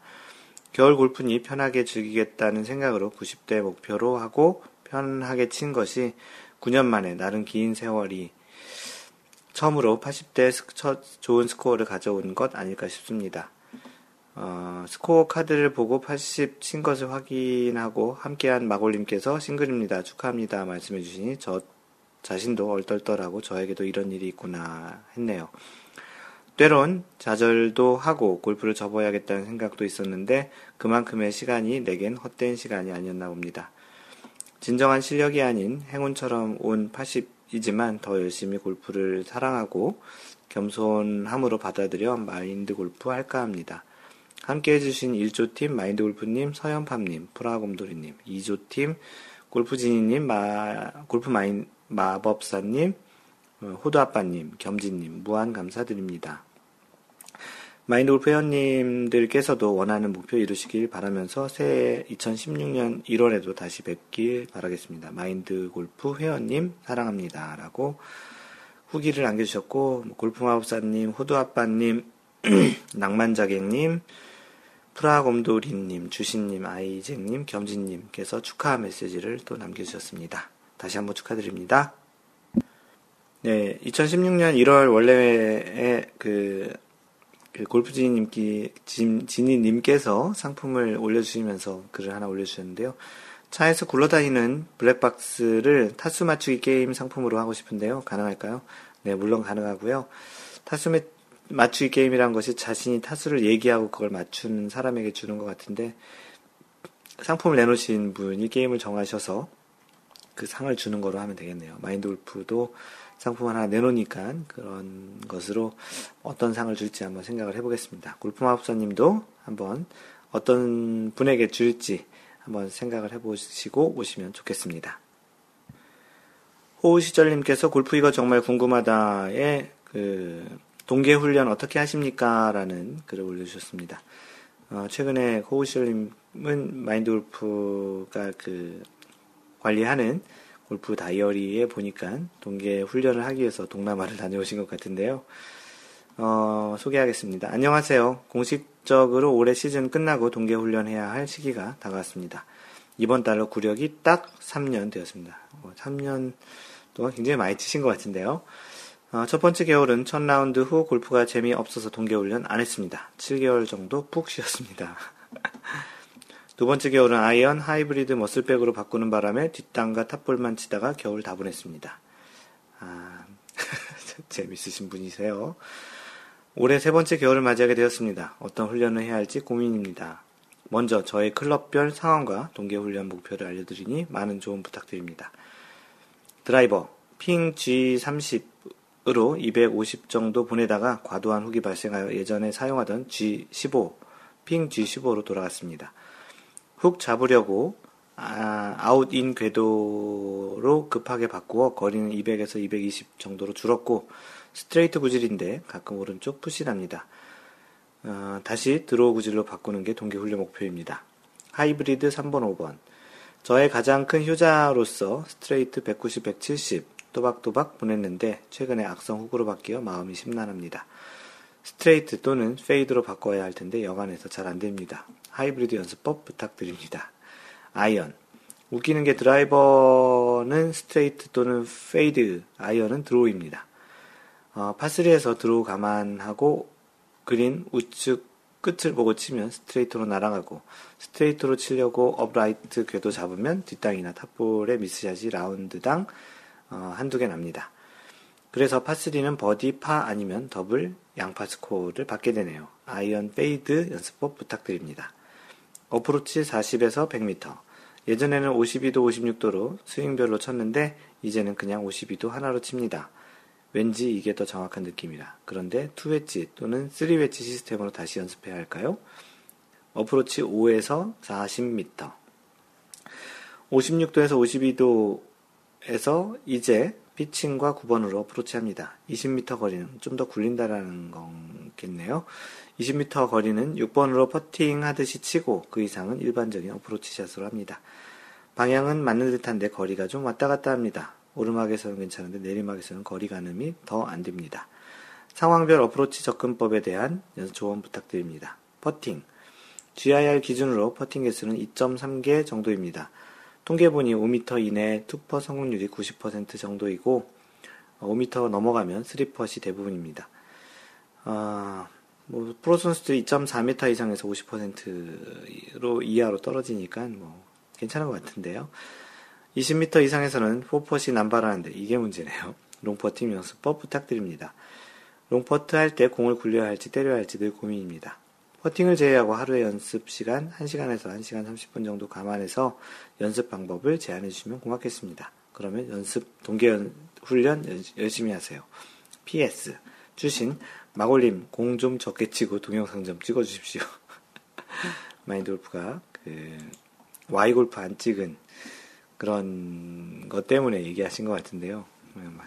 진짜 잘 해야 되는데 올해 한국에 와서 동영상 촬영을 한 번도 안 한 것 같습니다. 뭐 하여튼 어, 사죄드립니다. 내년에는 좀 분발하도록 하겠습니다. 이 전반적인 질문을 보면 약간은 장난스럽게 올린 것 같아요. 드라이버는 뭐 푸신데 뭐 드로우 쪽, 뭐 아이언은 또 페이드 연습을 부탁한다고 하고 이게 사실은 좀 개별 개별 이게 맞추기가 상당히 쉽지 않잖아요. 아무래도 이 이유는 그 임팩트 순간의 클럽 페이스의 각도 때문이 가장 그 결과적인 그 원인을 제공하는 것 같은데 그것을 제공하는 또 근본적인 원인들은 또 여러 가지가 있겠죠. 그래서 마인드 골프가 답변을 단 내용은 이렇습니다. 쓰신 내용 중에 답이 있는 듯 한다고 이야기를 했고요. 어, 드로우 스트레이트 페이드 클럽별로 다른 스윙을 한다는 것은 너무나도 어렵지 않을까요? 어떤 한 개의 형태 또는 비슷한 형태가 있고 나서 다양한 구질을 구사하는 것이 수순일 것 같은데요. 프로 아마추어 구질의 차이는 의도라고 생각합니다. 비슷한 구질을 치기는 하지만 의도, 프로는 의도한 것이고 아마추어는 의도하지 않은 경우가 많다는 것인데 의도하지 않은 형태의 구질이 예측할 수 없이 자주 나온다면 자신만의 스윙이 아직 없다라는 것입니다. 구질이 일정하지 않다는 것은 몸의 움직임의 측면에서 큰 관절보다는 작은 관절에 의존하는 스윙일 것 같다는 생각이 들고 아무래도 임팩트 순간에 과도한 손목의 움직임이 그러한 구질의 차이를 좀 많이 야기하는 것 같은데요. 임팩트 순간에 마이너스 1도와 1도 사이에는 겨우 2도 차이지만 방향성 측면에서는 가장 그 굉장히 많은 차이를 만들어내고 있습니다. 다음에 그, 그 스윙을 한번 봐드리겠다고 그 이야기를 했는데요. 거기에 또 답변을 뭐라고 이야기하셨냐면, 음, Y 골프에서는 다양한 구질 연습하라고 할 때는 언제고 이제 와서 하지 말래라고 좀 약간 삐지신 듯한 말로 장난하듯이 이렇게 썼는데요. 뭐 구질을 다양하게 하려면 기본적으로 자기 스윙이 있어야지 그 다음부터 이제 응용 동작을 하는 거죠. 그 기본적으로 운전을 할 줄 아는 사람이 다양한 형태의 운전을 좀 응용해서 할 수 있고 기본적으로 걸을 줄 아는 사람이 다양하게 뛸 수도 있고 넘어지지 않을 수도 있는 것과 비슷하게 기본적인 것이 어느 정도 된 다음에 그 다음에 응용 동작을 하는 것이 수순이라고 생각을 합니다. 아직까지는 그 호우 시절님께서는 자신만의 스윙이 좀 있지는 않은 것 같다라는 생각이 들기도 하고요. 뭐 있을 수도 있죠. 어, 호우 시절님은 마인드골프가 친하기 때문에 이렇게 얘기하는 거고요. 그러한 스윙이 어느 정도 일관성 있게 된 다음에 그 다음에 어떠한 다양한 구질을 의도하는 구질을 연습하는 것이 좋겠다라는 그런 이야기로 받아주시면 좀 좋겠습니다. 아이디 오옷님께서 올려주신 내용인데, 전 골프를 포기해야 할까요? 라는 질문입니다. 전에도 6개월 이상 골프를 배웠습니다. 라운드는 50번 이상 나갔습니다. 양파까지만 세서 130타 넘게 치다 이제 이번에 최초로 117타를 쳤습니다. 다시 10회 배우고 있는데요. 1회 30분. 7번 배우고 3번 남았습니다. 다섯 번째 배울 때까지는 아이언 7번 쳤는데 10번에 7번은 그나마 제대로 날아갔으니, 날아갔는데요. 그나마 제대로라는 의미는 진짜 제대로 간다라는 것이 아니라 거리가 굴러서라도 100m 이상, 방향성은 좌우 무려 45도 이내의 경우가 10번 중 7번이라는 말입니다. 6, 7번째는 이마저도 안 맞습니다. 10번 치면 한두 번만 그나마 제대로 맞고 나머지는 차마 말하기 부끄러울 정도로 맞습니다. 라운드 나가면 헛스윙하거나 10m 내지 20m 날아가는 경우도 빈번하게 발생하고요. 탑볼, 뒷땅 정신없습니다. 티샷은 반 정도는 오비, second shot도 반 정도는 오비 납니다. 어프로치는 오버샷 나서 오비 나, 나거나 냉탕 온탕을 반복하는 경우가 대다수입니다. 배워도 안 느는데 골프 포기해야 할까요? 라는 질문을 오오님께서 올려주셨습니다. 많은 고민 속에 올려주신 내용이라 여러분들이 올려주신 내용도 같이 그 다양한 그 의견 차원에서 소개를 해드리는 게 좋을 것 같습니다. 골프 마법사님, 학교 다닐 때도 수업만 듣고 공, 공부 잘하기 힘들잖아요. 예습도 하고 복습도 하고 문제도 풀고. 사실 수업 시간에 3, 4배 이상의 예습과 복습, 숙제를 해야 내 것이 되는, 되듯이 레슨 한 번 받으시면 그의 서너 배 이상의 예습과 복습을 하고 궁금한 건 레슨 코치님에게 물어보고 레슨 코치님이 가르쳐 주시는 대로 수동적으로 하기보다는 좀 더 능동적으로 골프를 배우시, 보시는 게 어떨까요?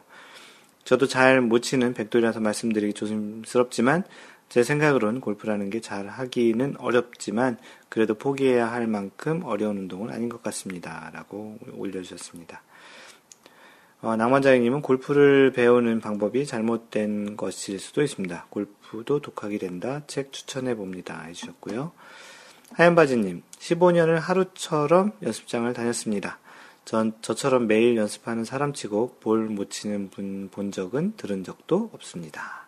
참 대단하시죠? 어, 호두 아빠님, 저는 아무리 골프가 처음이라도 잘못하더라도 자신감을 가지고 시작하는 것이 좋다고 생각합니다. 너무 배운 대로 하려고 하지 마시고 자신감을 가지고 스윙하는 연습을 하세요. 옛날부터 자치기, 야구 등 특별히 배우지 않고도 막대기로 무언가를 때려서 하는 놀이가, 놀이를 했잖아요. 뭐든 게임은 재미가 있어야 하는데, 폼에 신경 쓰고 배운 대로 똑바로 보내려고 하다 보니 잘 안 되면 스스로 위축되는 경향이 있습니다. 마음을 편하게 가지고 자신감을 회복하는 것이 먼저인 듯 합니다. 그런 다음에 골프장에 가서는 즐기려고 하세요. 동반자 의식하여 잘 치려고 하지 마시고요. 그럼 금방 잘 맞을 것 그럼 감, 아, 그럼 금방 감이 찾아질 거예요. 예전에 놀던 놀이와 같이요. 라고 해주셨고. 한 가지 더, 드라이버가 오비나는 경우, 경우 중에 꼭 알아야 하는 것이 있어요. 저희가 생각하는 것과 다른 것으로 왼쪽으로 보내려고 당겨치면 공, 골프공은 오른쪽으로 휘어나갑니다. 반대로 오른쪽으로 보내려고 던지면 공은 왼쪽으로 휘어집니다. 공이 회전하는 원리, 휘, 회전하여 휘는 원리를 꼭 익혀서, 익혀서 이해하고 드라이버를 치세요라고 해주셨습니다. 네, 주시님께서 남기신 글은 레슨을 해주시는 분께 골프는 골프 스윙은 어떤 마음가짐으로 해야 하는 건지를 한번 여쭤보시길 바라 보시는 게 좋겠습니다. 같은 공을 들여 예, 그 정성을 들여죠. 같은 공을 들여 배우심에도 골프라는 운동을 바라보는 자세가 필시 남들보다 성장이 빠르고 향상되기엔 반대적인 부분이 많으셨을 거라 생각합니다. 마음 골프나 마인드 골프 카페가 이런 골프를 접하면서 실수, 실수할 수 있는 것들에 대한 발상 전환을 도와주는 좋은 글과 영상이 많이 있는 것 같습니다. 오우님 같은 분이시라면 필시 제대로 발상의 전환이 오신다면 앞으로 연습하시면서 누구보다 더 큰 희열도 느끼시고 골프가 반대로 너무 재밌어 지시는 게 시간 문제일 듯 합니다. 애초에 골프가 싫으셨다면 이런 답답함에 할소연의 글도 올리지 않으셨을 것이라 생각되네요. 힘내십시오. 추가적으로 얘기해 주신 게 가령 공을 주어 패는 게 아닌 스윙을 했더니 마침 스윙 지나가는 최저점에 공이 놓여 있어서 공이 맞았다는 발상도 있죠. 근데 그 발상을 위한 드릴을 찾는 게 또 쉽지 않을 수 있습니다. 그러면 계속 세부화 시켜서 올바른 자세가 연습 시, 연습 시 자꾸 스스로가 두뇌와 근육에 쉽게 전달됨, 전달이 되게끔 만들어줘야 합니다. 이런 걸 이런 걸 당장 스스로 어디서 보고 따라서 하기에 힘드니 좋은 개인 레슨을 받으셔야 하고요. 이 모든 말씀에 앞서 기본 자세, setup이라고 하는데요. 그립 잡는 법, 어드레스, posture, posture, 자세죠. 등 기본이 취약하실 것이니 이것부터 시작하셔야 합니다. 실제로 너무 어렵 지 않고 하나씩 하시면서 왜 이렇게 했더니 이렇게 공이 잘 맞더라 등등의 원리를 배우시는 배우면서 느끼시면 분명 잘 되실 겁니다. 건성으로 단체 레슨하는 거 시간 낭비하지 마시고 마인드 골프 선생님 같은 좋은 레슨 프로 먼저 만나십시오. 정말로요. 어, 주시님 고맙습니다. 네, 마인드 골프 레슨도 하니까 마인드 골프 찾아오셔도 좋습니다. 그냥 오셔서 원포인트 레슨 정도로 받아보시는 것도 괜찮을 것 같고요. 좋은 선생님인지 모르겠지만 그 받으시는 레슨을 받으시는 분과 또 레슨을 하는 사람과의 그러한 그 케미컬 어떤 방식이나 그런 것들이 서로 교감이 잘 되면 굉장히 좀 시너지가 많이 나는 게 또 레슨의 또 특성인 것 같습니다. 어, 놀다가님, 어, 자카르타에 살고 있습니다. 가격이 저렴해서 거의 매주 라운드 가능합니다. 제 기억에 공을 자신있게 띄우기 시작한 게 골프 시작하고 2년 정도 된 시점이었던 것 같습니다. 골프 쉽지 않습니다. 전 이제 8년 정도 됐는데 겨우 안정적으로 80대 치고 있습니다. 10년을 치면 안정적인 싱글이 될지도 모르겠네요. 먼 길이니 조급하지 않게 천천히 가셨으면 합니다. 네, 공감하는 이야기입니다. 오원님께서 답글 주신 모든 분께 감사한다라는 그 회신을 올려주셨습니다. 공교롭게도 오원님께서 그 다음 글 올려주셨는데 제목이 110타 달성 감사합니다라고 하셨고요. 그 카페 여러분들의 다양한 의견이 도움을 주셨던 것 같다라는 생각이 좀 드는데요. 골프 포기해야 되나요 라는 질문을 최근 올렸던 사람입니다.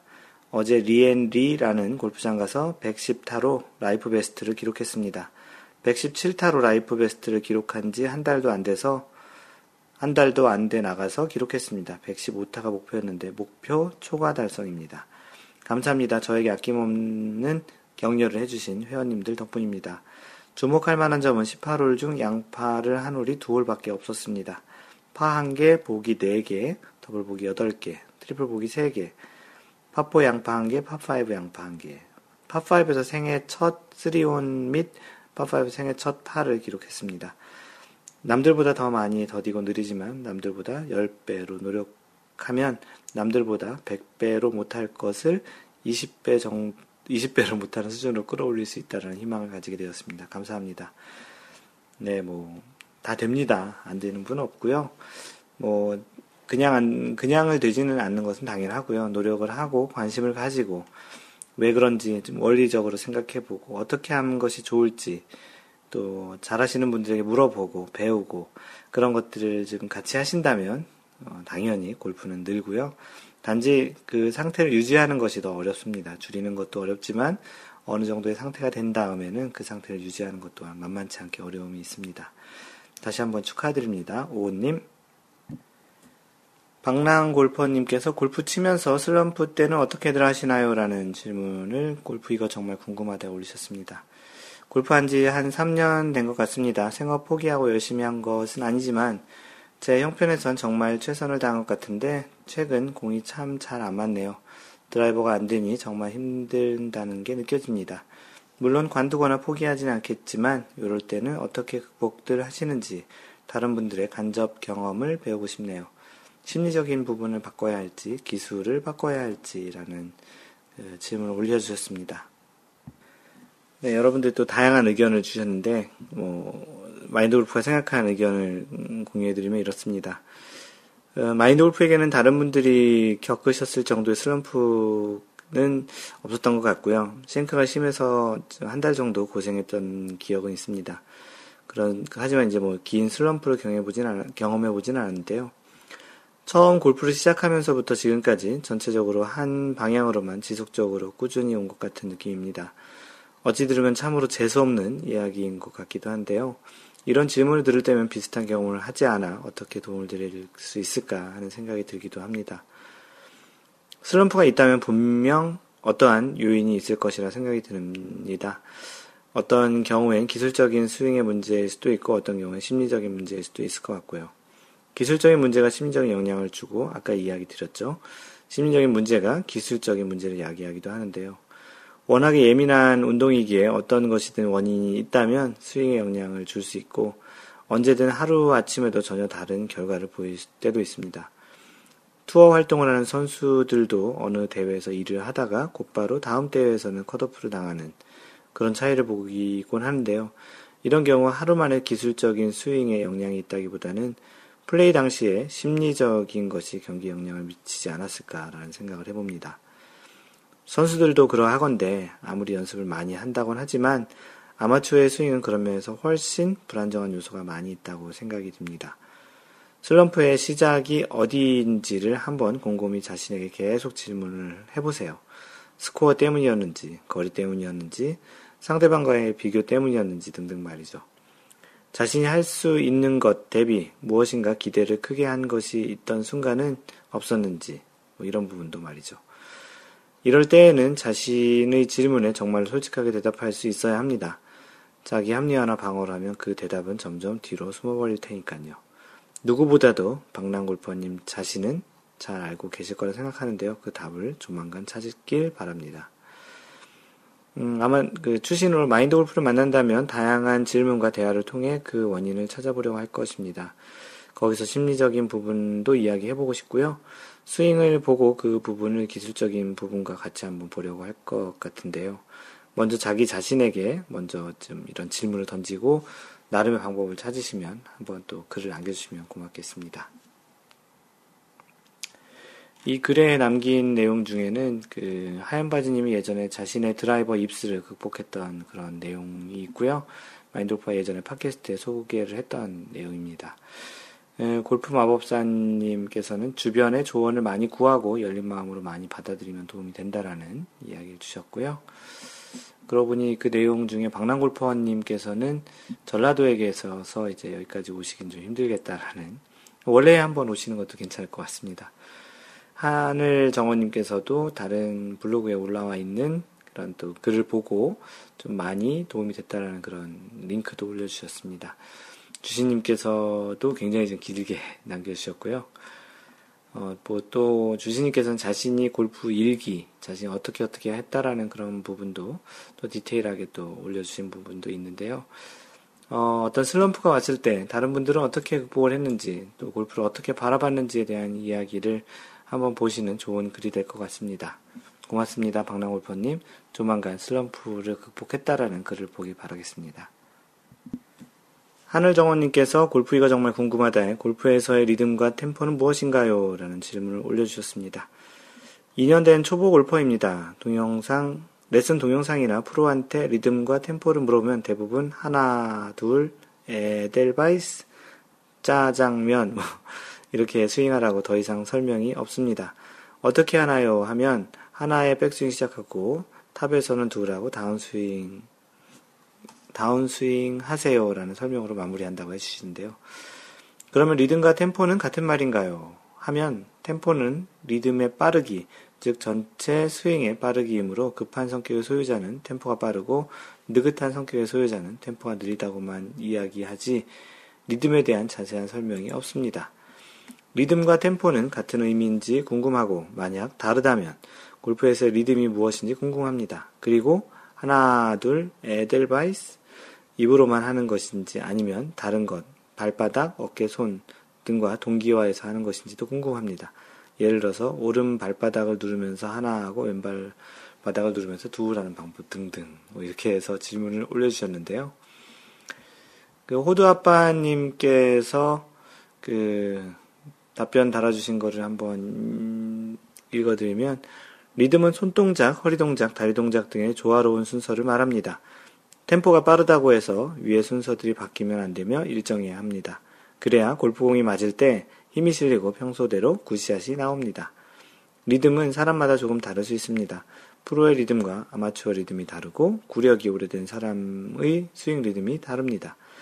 그렇지만 중요한 한 가지는 자신의 리듬이 맞다고 느껴질 때가 가장 잘 맞는다는 것입니다.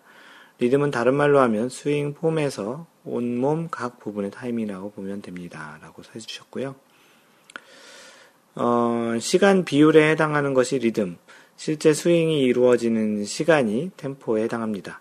다만 리듬과 템포는 골프를 좀 더 잘 하려고 분석하는 데에서 나온 개념이라 완전히 독립된 변수는 아닙니다. 점점 내용이 어려워지고 있죠.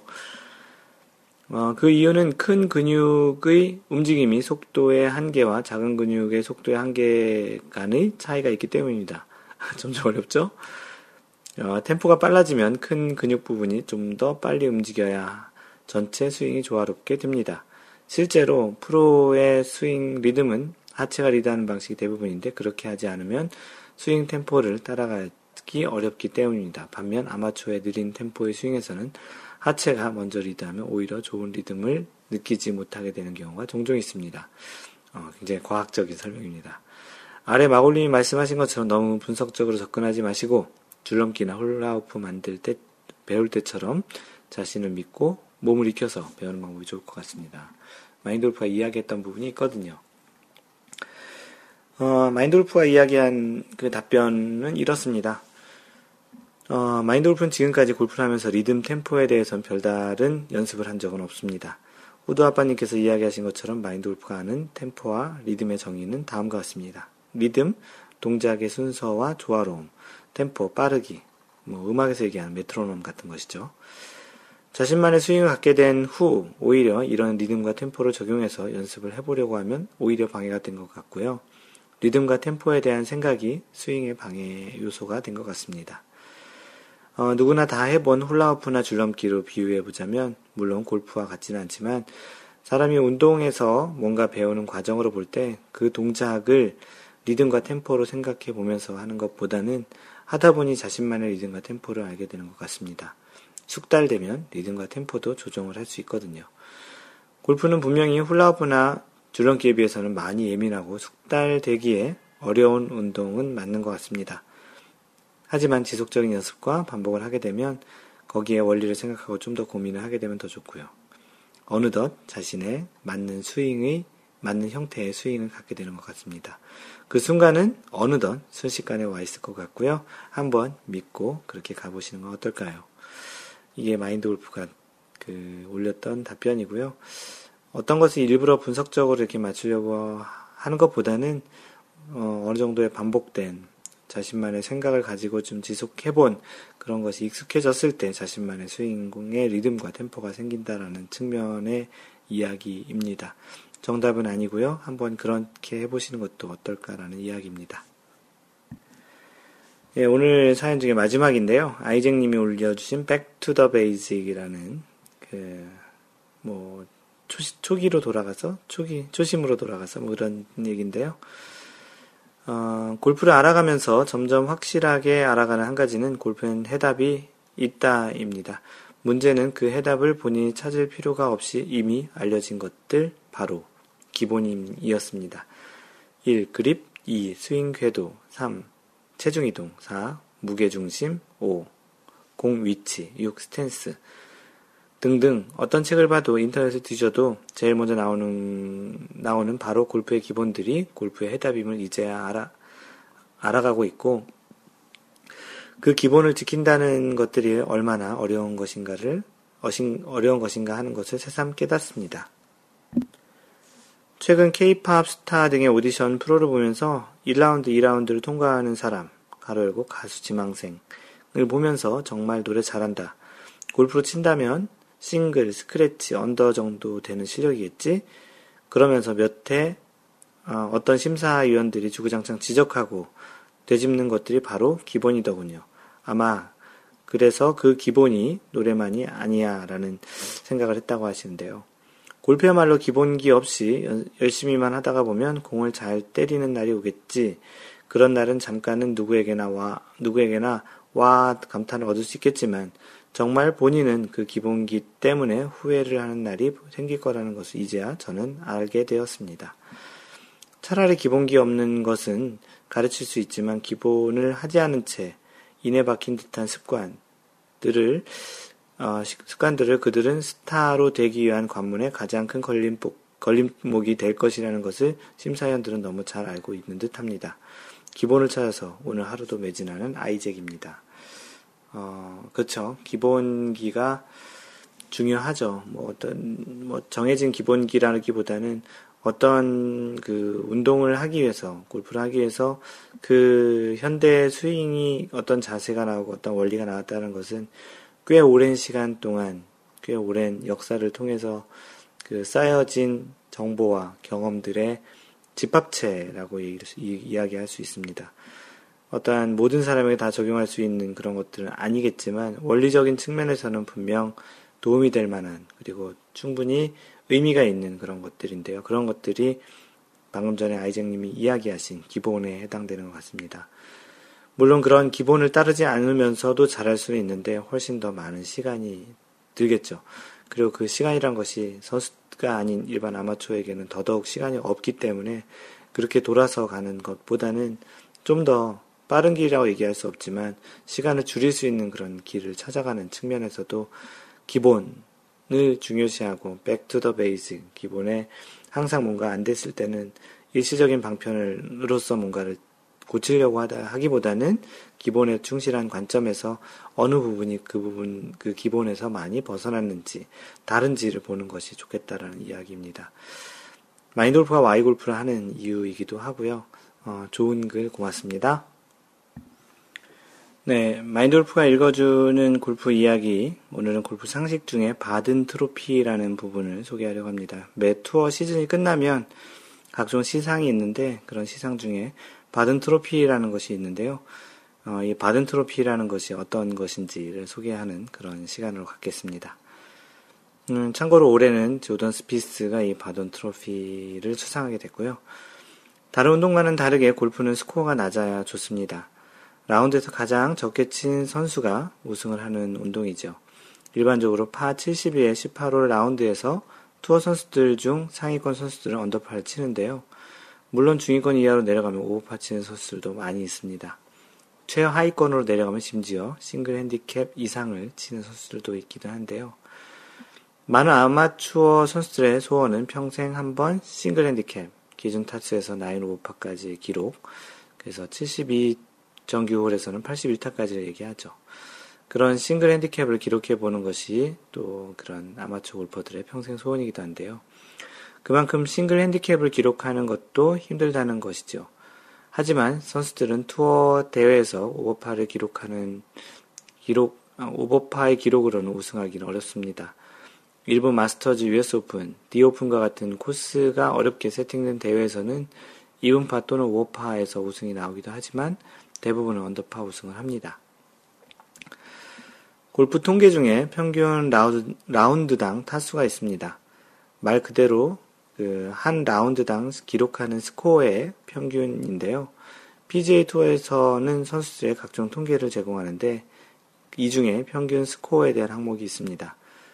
어, 이 글을 썼던 시점이 2014년 12월인 것 같은데요. 그 당시에 1위가 버버 왓슨이고 4위 아, 사라, 그, 그 당시에 1위였던 버바하슨의 4라운드 출전 그 타수가 68.526 스코어를 기록하고 있었습니다. 대단하죠. 그 60타 때 타수를 기록하고 있는 선수가 22명인데 212위 마지막 등수가 기록하고 있는 스코어가 74.576이었네요. 간혹 70대 후반이나 80대 타수를 기록하는 선수들도 평균적으로는 75타 이상을 넘지 않는다라는 그런 이야기입니다. 골프를 조금 아시는 분들은 그 해리 바든이라는 골프 선수의 이름을 들어본 적이 있을 것입니다. 골프 그립의 종류 중 하나를 창시한 선수이기도 한데요. 많은 아마추어 남자 골퍼들이 사용하고 있는 오버래핑 그립을 창시한 선수입니다. 바든 그립이라고도 하죠. 1800년대 후반부터 1900년대 초반에 활동한 전설적인 골퍼인데요. 그 여섯 번의 디오픈 챔피언십, 디오픈 챔피언십을 우승하기도 했고 한 번의 US 오픈 우승자이기도 합니다. 마인드 골프가 좋아한 영화 지상 최고의 게임 The Greatest Game Ever Played에서도 조명이 되었던 그런 선수인데요. 바든 트로피는 전설적인 골퍼인 해리 바든의 이름을 따서 만들어진 상입니다. 매년 미국 PGA에서 평균 스코어가 가장 낮은 PGA 투어에게 수여되는 상인데요. 해리 바든이 1937년에 세상을 떠났는데 바든 트로피를 처음 수여하기 시작한 해가 1937년이니 해리 바든을 기리기 위해 만들어진 상으로 보입니다. 상이 처음 만들어진 초기 1937년부터 1941년까지 5년 동안은 포인트 시스템을 운영이 되었습니다. 1937년 첫 수상자는 해리 쿠퍼가 되었고 이후 샘 스니드, 바이런 넬슨, 벤 호건 등이 상을 받았습니다. 다들 많이 들어본 이름들이죠. 그 이후에 1942년부터 1946년 기간은 제2 세계, 어, 세계대전으로 수상자가 없었고요. 제2차 세계대전이죠. 1947년부터 지금의 기준과 동일한 최저타 평균 스코어를 기록한 선수에게 상이 주어지게 되었는데요. 1988년에는 최소 60라운드를 플레이한 선수 중에서 선발되는 기준이 포함되었습니다. 60라운드라고 한다면 한 경기에서 4라운드를 모두 플레이한다는 가정에서 15번의 그 대회를 플레이한 수준 정도가 되는데요. 요즘에 PGA 투어 경기가 1년에 대략 45개 정도가 열리고 선수들은 사정에 따라서 보통 20개에서 30개 정도의 대회를 출전합니다. 컷오프에 걸리게 되는 경우엔 최대 2라운드, 부상이 있어서 경기를 다 못 마치고 포기하는 경우를 제외하면 60라운드의 충족 조건을 맞추는 것도 만만치 않을 것 같습니다. 60라운드를 플레이하면서 60타 때 타수를 기록하는 것은 더욱 어려운 일이겠고요. 2014년 바든 트로피 수상자는 PGA에서 올해의 선수장 상금왕에 올랐던 로리 맥길레에게 돌아갔습니다. 나이키와의 장기 계약을 하고 난 이후 2013년 슬럼프를 보내고 나서 2014년 화려하게 재기하며 세계 랭킹 1위에 재등극한 상태였었죠. 그의 평균 타수는 68.83. 로리 맥길로이는 2014년 PGA 투어에서 17개 대회를 출전하고도 상을 수상한 것이니 아주 좋은 성적이었습니다. 17개 대회 모두 파이널 라운드까지 해야 68라운드니까 거의 모두 컷 통과를 했던 것이죠. 이 글을 쓰는 시점이 2014년이어서 2014년 통계 위주로 얘기를 했고요. 아까 이야기했던 대로 2015년 조던 스피스가 이 상을 수상했는데 어, 그 60라운드 어, 평균 68.91타로 이제 우승을 했, 습니다 어, 그렇게 알아두시면 돼요. 올해 그 어떤 통계를 봤더니 그 조던 스피스가 올해 우승도 많이 하고 상금도 많이 받아서 한 타당 한 타, 그다 그가 이제 쳤던 한 타당 283만 원인가를 벌었 통계였다고 합니다. 굉장하죠. 역대 기록을 보니 타이거 우즈가 PGA에 출전한 이후에 상당히 많은 수상을 했었습니다. 지금까지 가장 많은 9번을 수상했고요. 1999년부터 2009년까지 총 11번 동안 11년 동안 8번의 수상을 하는 기염을 토했습니다. 그리고 타이거 우즈는 어느 누구도 기록하지 못했던 67 타수를 기록을 했었네요. 평균 67 대를 쳤다라는 건데 67점 얼마였나 67.79가 한 번 있었네요. 대단하죠. 어, 평균 스코어니까 대략 라운드당 3언더에서 4언더를 쳤다는 것인데 엄청난 기록이죠. 그 바든 트로피와 비슷한 상이 하나 더 있는데요. 바든 트로피가 미국 PGA에서 수여하는 상인데 반해서 PGA 미국 미국 PGA랑 또 PGA 투어는 또 따로 있거든요. PGA 투어가 수여하는 바이런 넬슨 상이 또 있습니다. 이는 매년 최소 50라운드를 플레이한 선수 중에 가장 낮은 평균 스코어를 선, 기록한 선수에게 주는데요. 바든 트로피와는 라운드 횟수에서 차이가 좀 있는 거죠. 60라운드냐, 50라운드냐. 보통은 두 개의 상 수상자 같은 경우가 많은데요. 2014년의 경우엔 수상자가 다른 경우, 2014년까지 수상자가 다른 경우가 총 6번이 있었습니다. 참고로 올해는 조던 스피스가 바이런 넬슨 상과 그, 그 해리 바든, 바든 트로피 두 개 다 받았죠. 1988년, 어, 그리고 1993년, 1995년, 어, 그렉 노먼이 바이런 넬슨 상을 수상했지만 최소 60라운드의 기준에 미치지 못해서 바든 트로피는 받지 못했고요. 타이거 우즈도 2006년에 55라운드로 바든 트로피를 받지 못했던 기록이 있습니다. 그 언급했던 것처럼 바든 트로피 최다 수상자는 독보적으로 타이거 우즈가 9회이고요. 다음으로는 빌리 캐스퍼, 리 트레비노가 5회, 아놀드 파머와 샘 스니드가 4회, 타이거 우즈는 바이런 넬슨상도 9회로 가장 많은 기록을 보유했습니다. 두 번째로 많은 선수는 그렉 노먼 5회이고요. 바든 트로피와 바이런 넬슨상 모두 평균 최저타 타수의 선수에게 주는 상인데 단순히 타수를 적게 쳤다는 의미도 있겠지만 한 해의 투어 시즌 동안 적게는 50라운드에서 60라운드 이상을 플레이하면서 낮은 타수를 유지하는 것은 실력도 실력이겠지만 선수 자신의 몸 컨디션도 잘 유지해야 하는 것을 포함한다는 측면에서도 의미가 큰 것 같습니다. 프로 선수는 자기 관리가 생명이기도 하기 때문이죠. 네, 오늘은 그래서 그 바든 트로피와 곁들여서 바이런 넬슨 그 상을 같이 소개를 했습니다. 마인드 골프가 읽어주는 골프 rulebook 시간인데요. 이번엔 제 27조 분실구 또는 out of bounds 볼 잠정구에 대한 이야기입니다.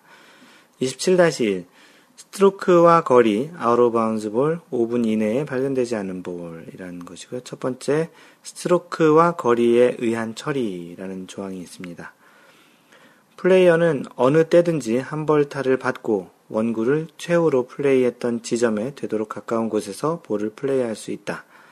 그 out of bounds나 이제 로스트 볼 이야기를 하는 거죠. 어, 규칙에서 따로 정해 규정된 경우를 제외하고 플레이어가 원구를 최후로 플레이했던 지점에서 볼을 스트로크한 경우 그는 스트로크와 거리의 벌을 받고 처리한 것으로 간주된다. 가장 대표적인 것이 오비죠. 근데 이제 만약에 그 공을 찾지 못한 경우에도 다시 원위치로 와서 쳐야 되기 때문에 벌타도 하나 받고 거리에 대한 벌도 있다라는 것입니다. 두 번째 out of bounds 볼. 볼이 of bounds가 된 경우 플레이어는 1벌타를 받고 원구를 최후로 플레이했던 지점에 되도록 가까운 곳에서 볼을 플레이하지 않으면 안 된다. 세 번째, 5분 이내에 발견되지 않는 볼.